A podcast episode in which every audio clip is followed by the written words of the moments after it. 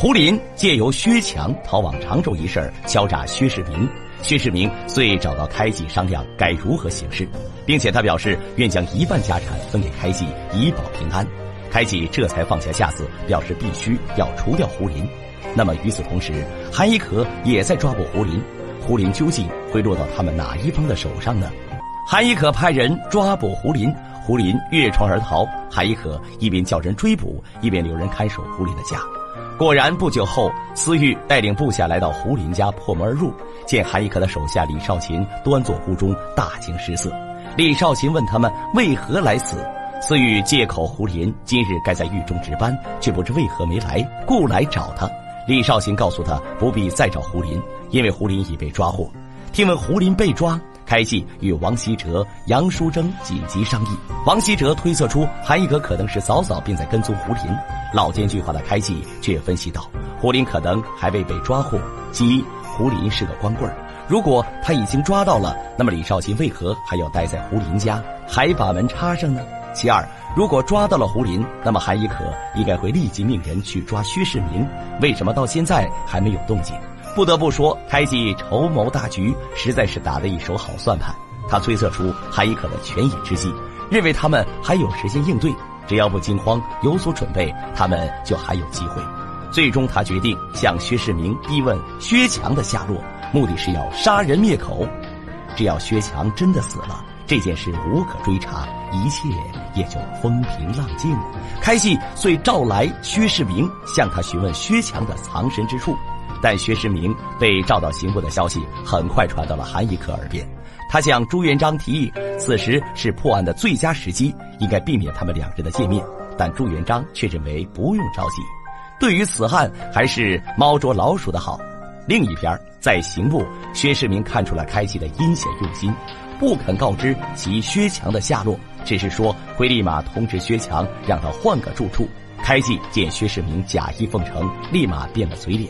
命人把薛世明关押了起来，对其施行大刑。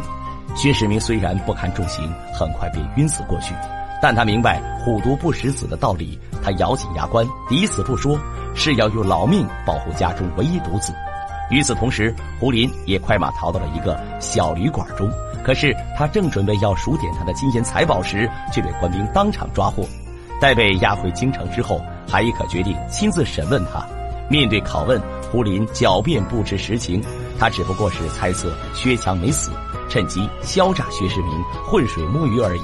薛家是害怕他在胡说什么，所以才花钱免灾的。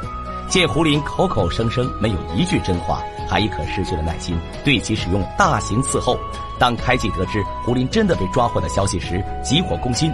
他一边威胁薛世明，一边推心置腹地说：“现在狐狸已经被抓，落在韩一可的手里，他很快就会招供出一切关于薛强出狱的事儿。他不明真相，而且也拿不出什么证据。可是他知道薛强逃往常州，这一点就足够了。薛强迟早会被抓住，即使薛强现在不死，但迟早也要死，而且薛家九族都要跟着死。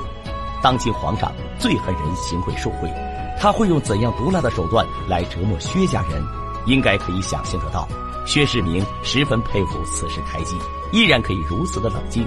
听着他慢慢分析：第一次黄杰明金鼓，朱元璋下令开棺验尸；第二次黄佩瑶击鼓，朱元璋又下令查抄薛家。两次都很危险，可是凭着开机的冷静，两次都化险为夷了。那么这一次，当真也没有到山穷水尽的地步吗？开济继续告诉他说：“除掉薛强，变为了证据，一切都无法坐实。只要他们咬定关中南师就是薛强，他们找不到活人。再凭着皇上多年对开济的信任，大家定有条活路可走。”听罢，薛世明似有所动摇。另一边，在严刑拷打之下，胡林招供。他那日前往薛家敲诈之时，正遇见薛强从家中逃出。并听其说前往常州，朱元璋遂下令命人火速前往常州，将薛强抓捕。同时间，薛世明也向开济开了口：“开大人，我可以告诉你薛强现在何处，你可以派人帮他换个地方，可是你无论如何不能伤害他呀！你一定要把他待在什么地方告诉我，不然我绝不答应。你告诉我他的去处，我派人把他干掉。”没有商量的余地。这场战役，眼下的关键是谁先找到薛强，谁便拥有了获胜的筹码。开济深知这是一场时间的赛跑，他再也没有功夫可以和薛世明耗下去了。路只有两条：第一，薛世明说出薛强的藏身之处，然后把他杀掉，大家相安无事；第二，先杀了薛世明，然后他再亲自去常州抓捕薛强。于是薛世明没有再隐瞒下去，他告诉开济说，薛强就藏在他的堂兄常州的同知薛仁辉那里。听罢，开济大发雷霆。因为他知道韩一可到了常州，这第一个去处肯定就是薛仁辉的家中。开济急命手下连夜赶往常州除掉薛强。可是当薛世明失魂落魄回到家中，却意外得知老管家在看出形势不妙以后，已经通知家仆连夜赶去常州亲戚家，通知薛强逃走了。另一边，开济找到了韩一可，想暗中查探出点消息。开济开门见山，直问薛强一案有什么进展。韩一可深知此人的心思不纯，但也没有遮蔽，告诉其说，胡林已经供认他接受了薛家的黄金三百两，但胡林究竟有没有招供出薛强藏身在常州，韩一可并没有透露。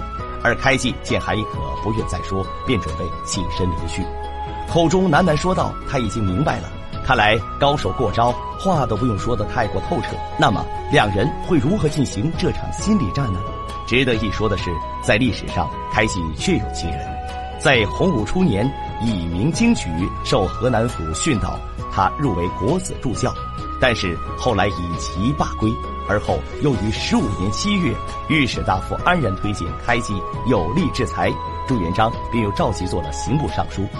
据《明史》记载，在开济当了刑部尚书后，就雷厉风行，不负所望。他曾经审讯过驸马爷欧阳伦在四川横征暴敛、走私茶盐、越境贸易的大案，并且由于当时朱元璋看中他，还特意赏了开家一栋非常宏丽大宅地。明朝皇帝赏赐宅地给臣子，就是从这里开始的。但是这些信任和器重，终究能够抵过开济这次的罪责吗？开济最后会得到一个什么下场呢？欲知后事如何，欢迎锁定。嫁鸡